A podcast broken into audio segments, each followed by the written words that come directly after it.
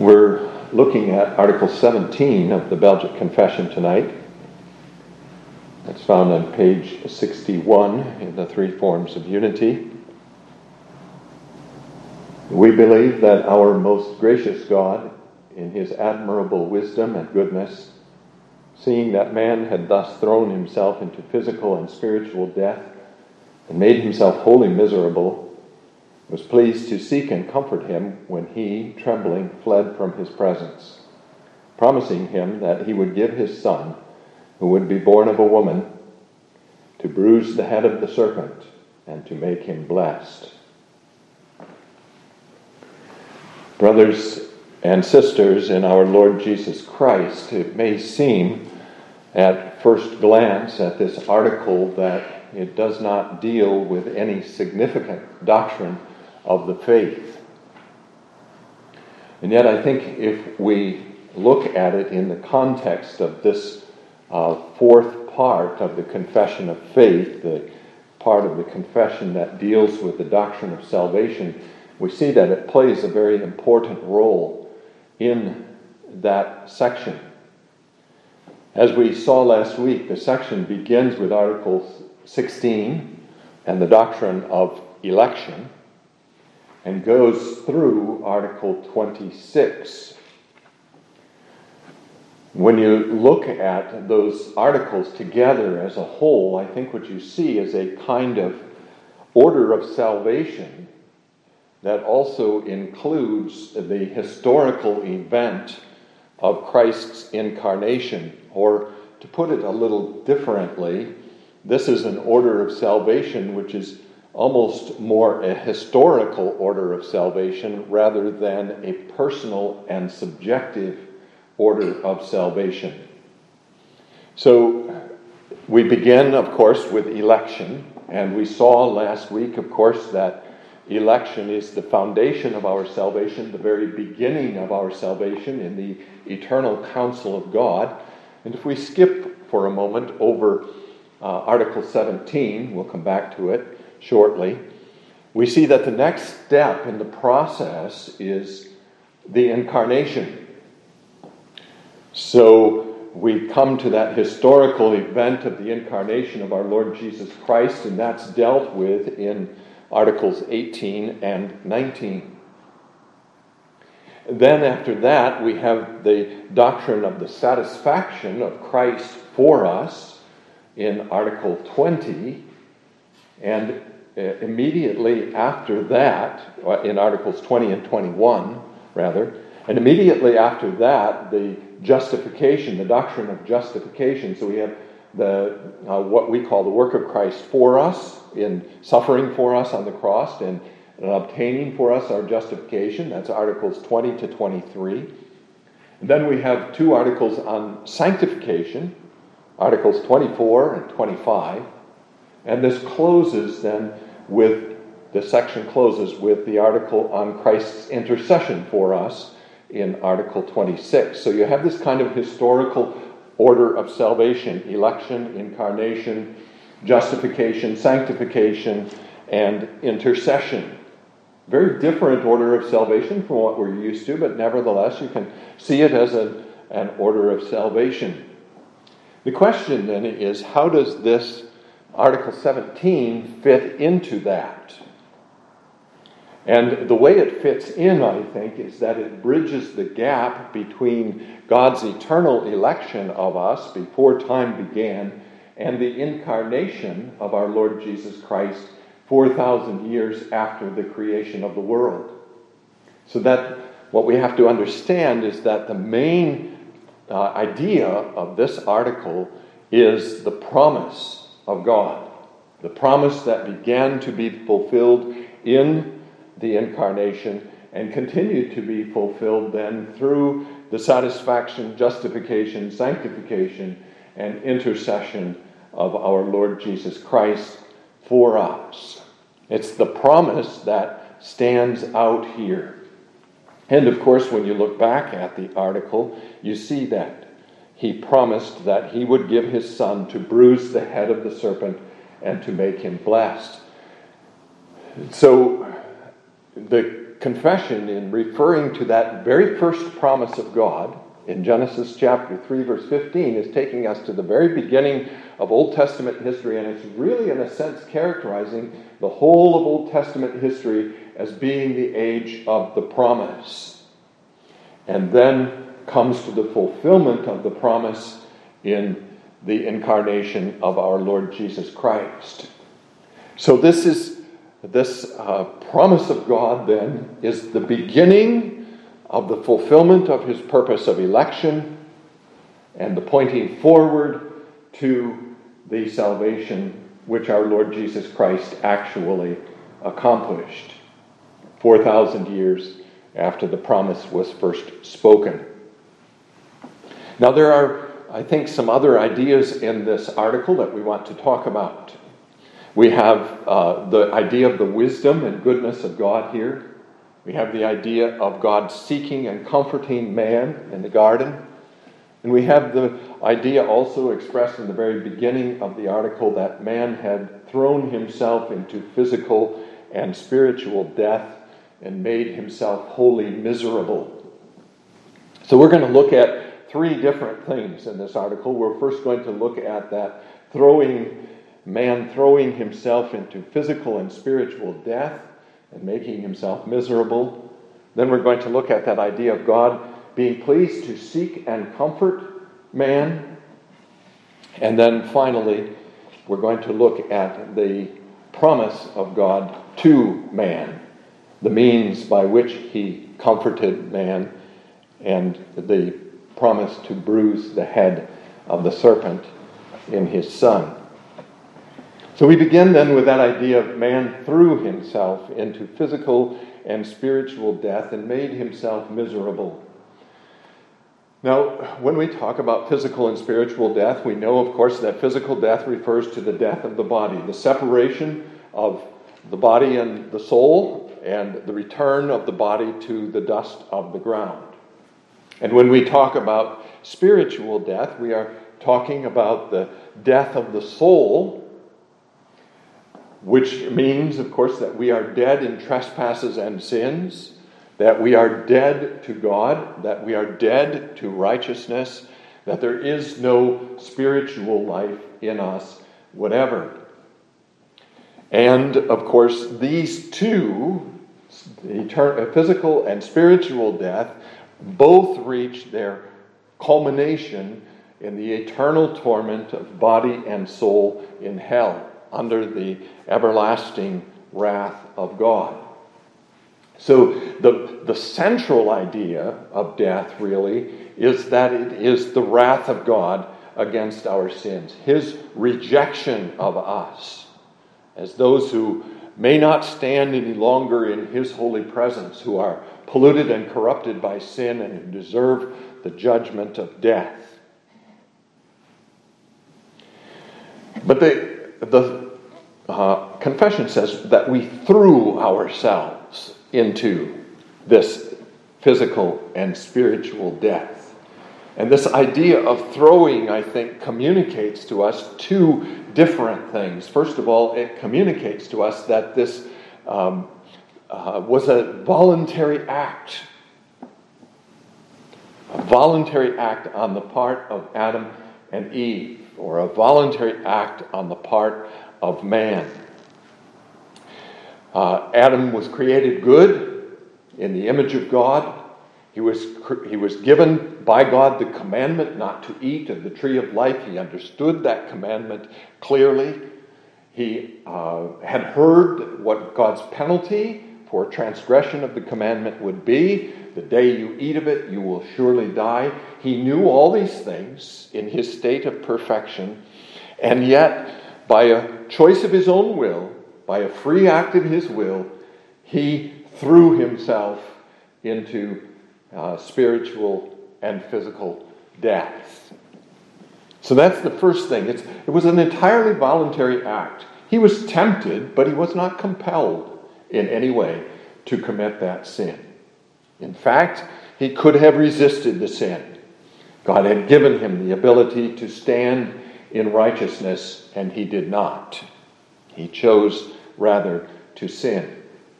So that's the first thing that's implied in that throwing ourselves into death. The other thing that's implied in it is that it was a reckless act. And when we talk about recklessness, of course, we mean that there is an inadequate consideration of its consequences.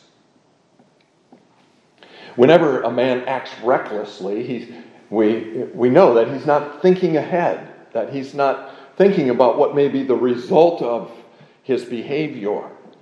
And this is what Adam did. He did not adequately consider the consequences of the act of disobedience to God. He knew what the consequences were, but he did not keep those consequences in mind. And when the devil tempted him, when the devil made the act of disobedience look like a pleasant and useful thing for him to do, he chose to believe the lie of the devil and to disbelieve the word of God. It was a, a very reckless act. To believe the devil and to reject the word of God certainly is a reckless thing to do. And the confession then adds to this that by this act, man made himself wholly miserable. Now, in our fallen state, as we are by nature, we are very much inclined to deny this. There may be some few men in the uh, world who would acknowledge that they are wholly miserable. But on the whole, most men would either say, I think, that they are happy, or that at least, even if they're not happy now, they know the way to happiness. And yet, when you review the history of mankind through the time from Adam and Eve's fall to the present, what you see is, I think, a, um, a contradiction of that basic claim of man that he is happy or that at least he knows the way to happiness. And you can see this because man is always restlessly seeking something. Augustine said, Our hearts are restless till they rest in you. But you see that restlessness of man in his constantly changing philosophies, for example. Philosophy is supposed to be a way to happiness, and men seek in their philosophies uh, happiness. That's the basic idea. Uh, it's the pursuit of happiness that they, they want. And they find their, uh, in their philosophies, they think, the way to happiness. And yet, no philosophy satisfies them. Ultimately, their philosophies fail them and they go on to the next philosophy. And so philosophies are continually changing. You see it in their constantly changing religions. Man goes from one religion to another seeking the way of happiness. And never finding it, abandons this religion and goes on to the next one. The truth of God remains unchangeable from age to age. And the people of God know that in that truth they can find happiness. In that truth they find liberty. True liberty. The truth shall make you free, our Lord Jesus Christ says. You find men throughout the ages constantly changing their moral standards and their ways of life. And we see that happening especially in our own day, don't we? We think that men think that they're going to find happiness in all the perversions that we see around us, the multitude of perversions, the changing moral standards become the way for them to seek happiness and the changing ways of life. So men are always pursuing this way of life, but only the law of God remains unchanged from age to age.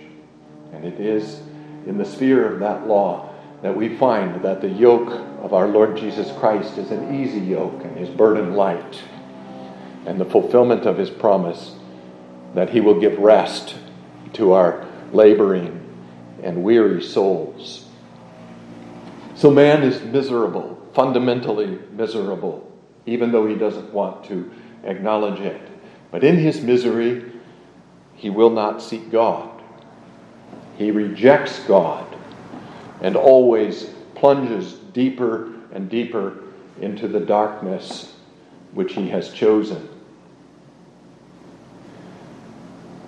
Makes his misery greater and seals his own condemnation. We are a wholly miserable race. So that's the first point of the article that we threw ourselves into physical and spiritual death, and that the result of this voluntary act, this voluntary and reckless act, we are miserable. The second point of the article, however, is that God was pleased to seek and comfort us.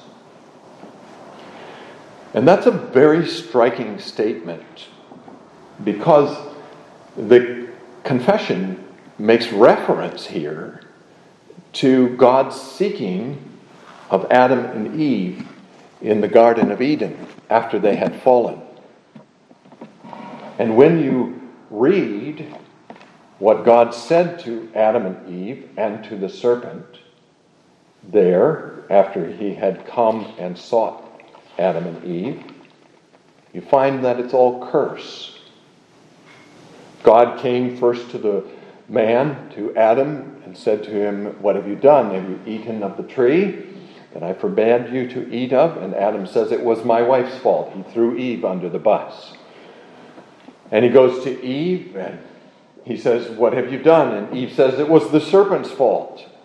The serpent beguiled me and I ate. And he goes to the serpent and God curses the serpent, beginning with verse 14.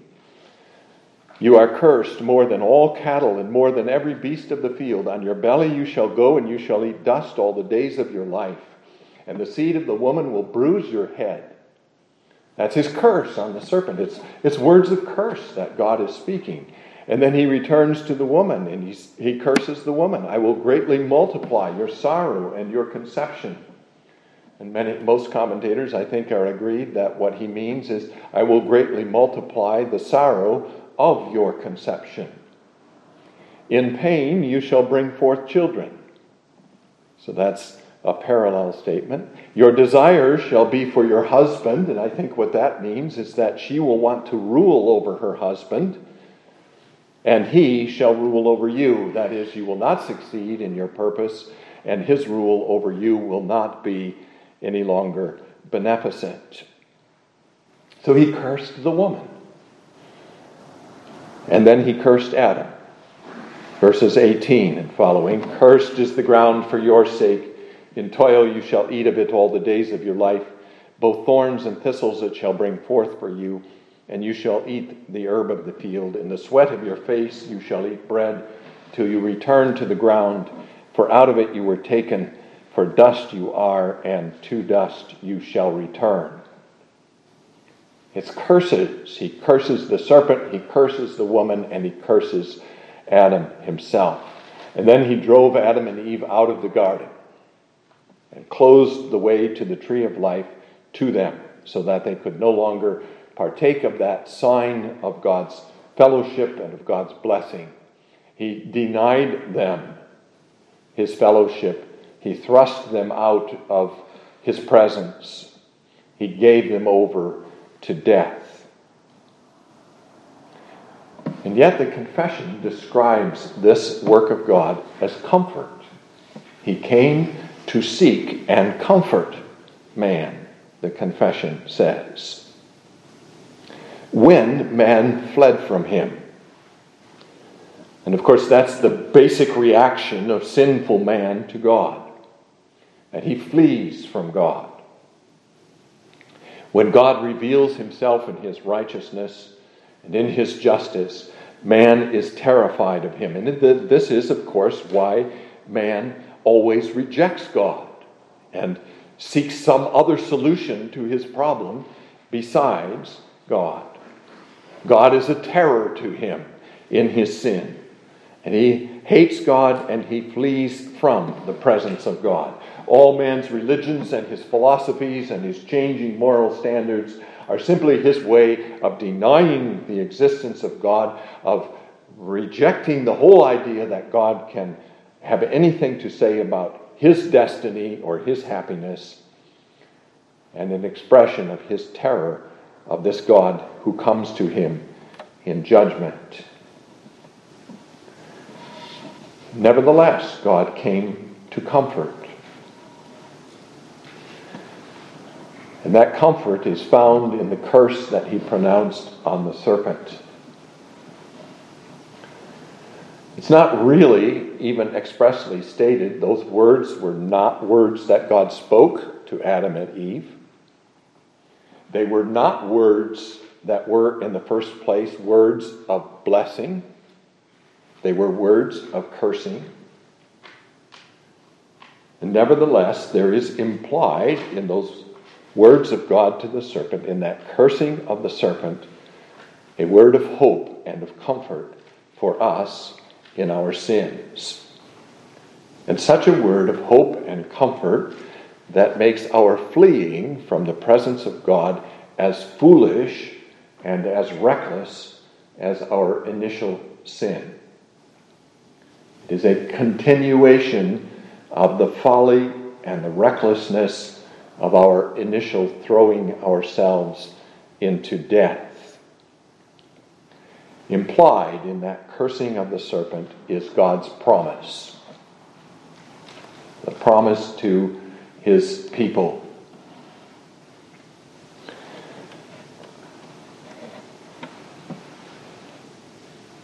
He comes then to comfort, and he comes to comfort by means of the promise to fulfill his purpose of election from the foundation of the world and to speak of the means, the primary means of the fulfillment of that election in the incarnation and saving work of our Lord Jesus Christ.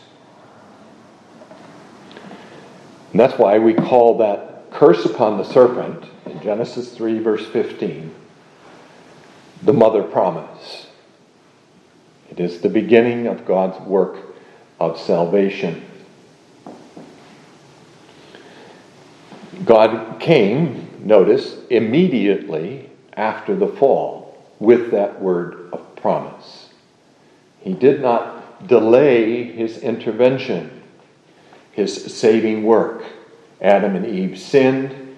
After they had sinned, he came with the word of his promise. There are three things that I think we should notice about that promise.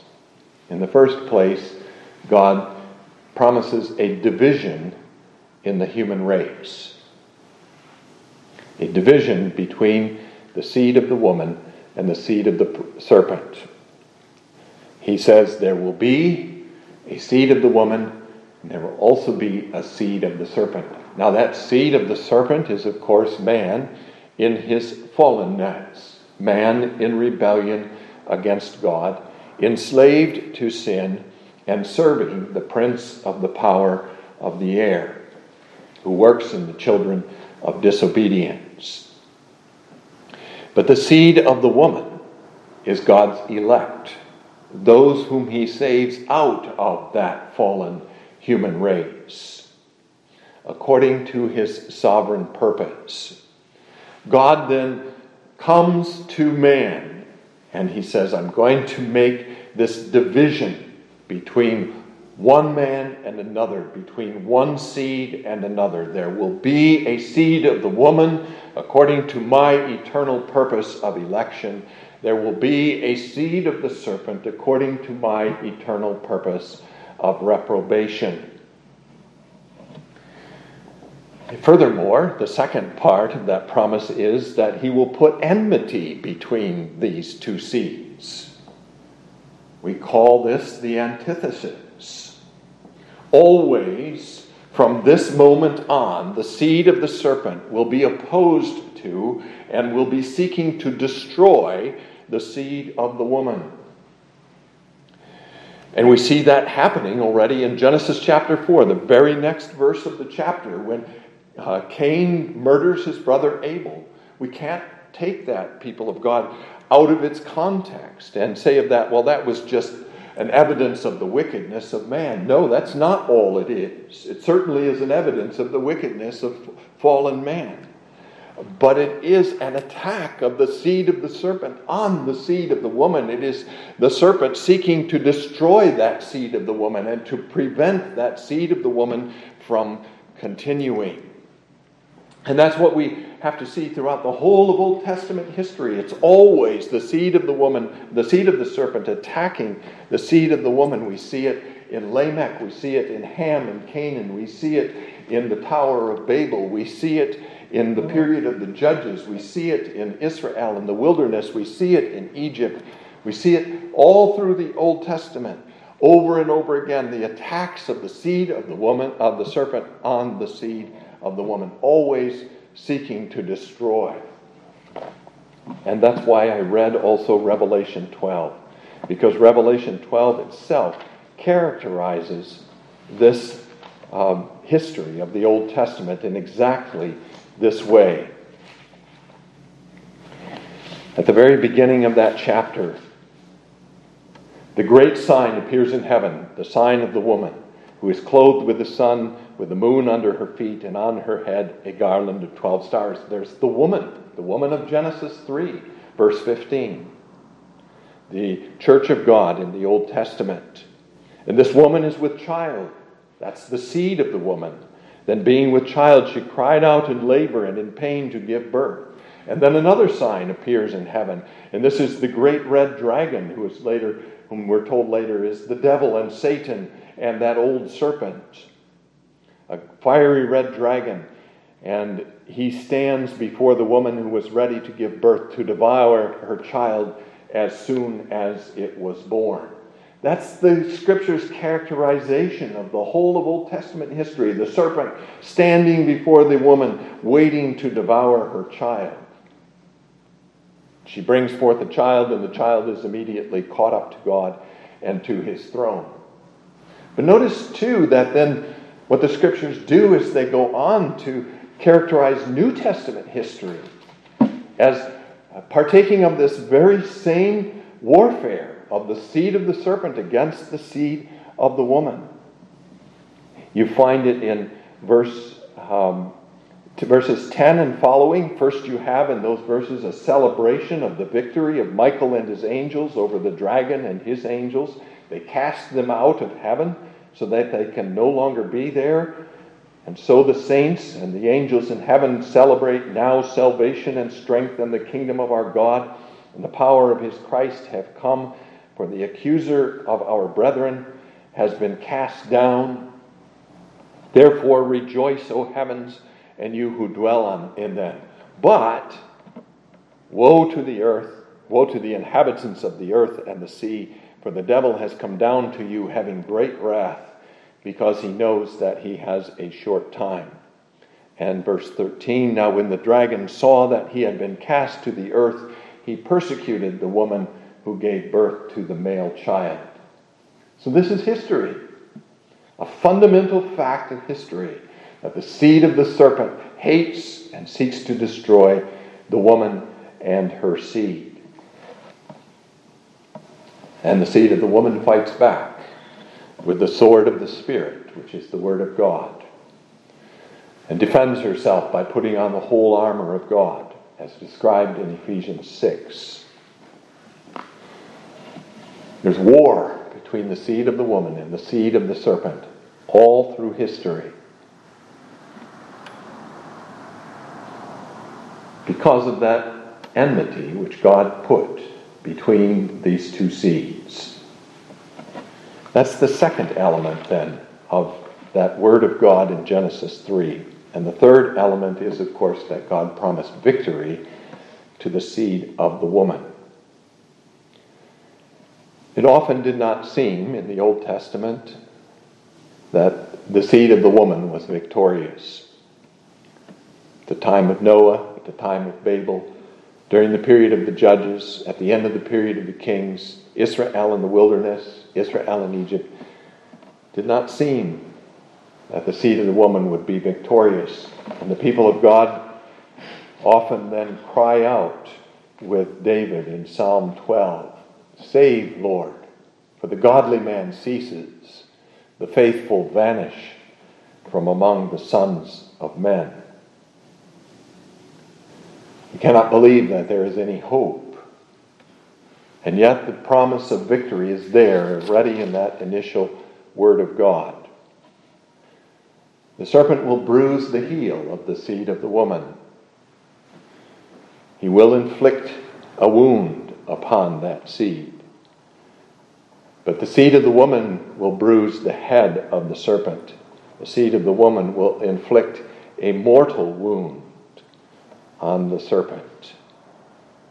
There is victory for the seed of the woman. We see, of course, that victory celebrated also in Psalm 12. And the psalm does not end with that complaint of David that we read already. But it goes on to say, For the oppression of the poor, for the sighing of the needy, now I will arise, says the Lord. I will set him in the safety for which he yearns. And notice this especially in verses 6 and 7, talking about the word of the Lord, or his promise. The words of the Lord are pure words, like silver tried in a furnace of earth purified seven times. You shall keep them, O Lord. You shall preserve them from this generation forever. And that's what Revelation 12 is all about, too. The devil knows that he has but a short time. And ultimately, he will be cast into the lake of fire. So it's that promise of God in Genesis 3, verse 15, only implied because it's implied in what is really a word of curse to the serpent. That we find the comfort of which the confession speaks.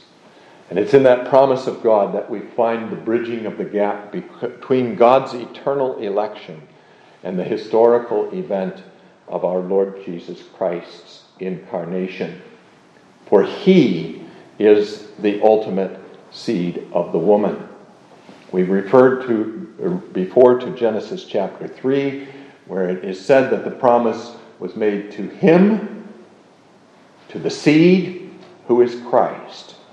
And the confession itself cites Galatians chapter 4, verse 4. He was born of a woman and under the law to redeem us who were under the law.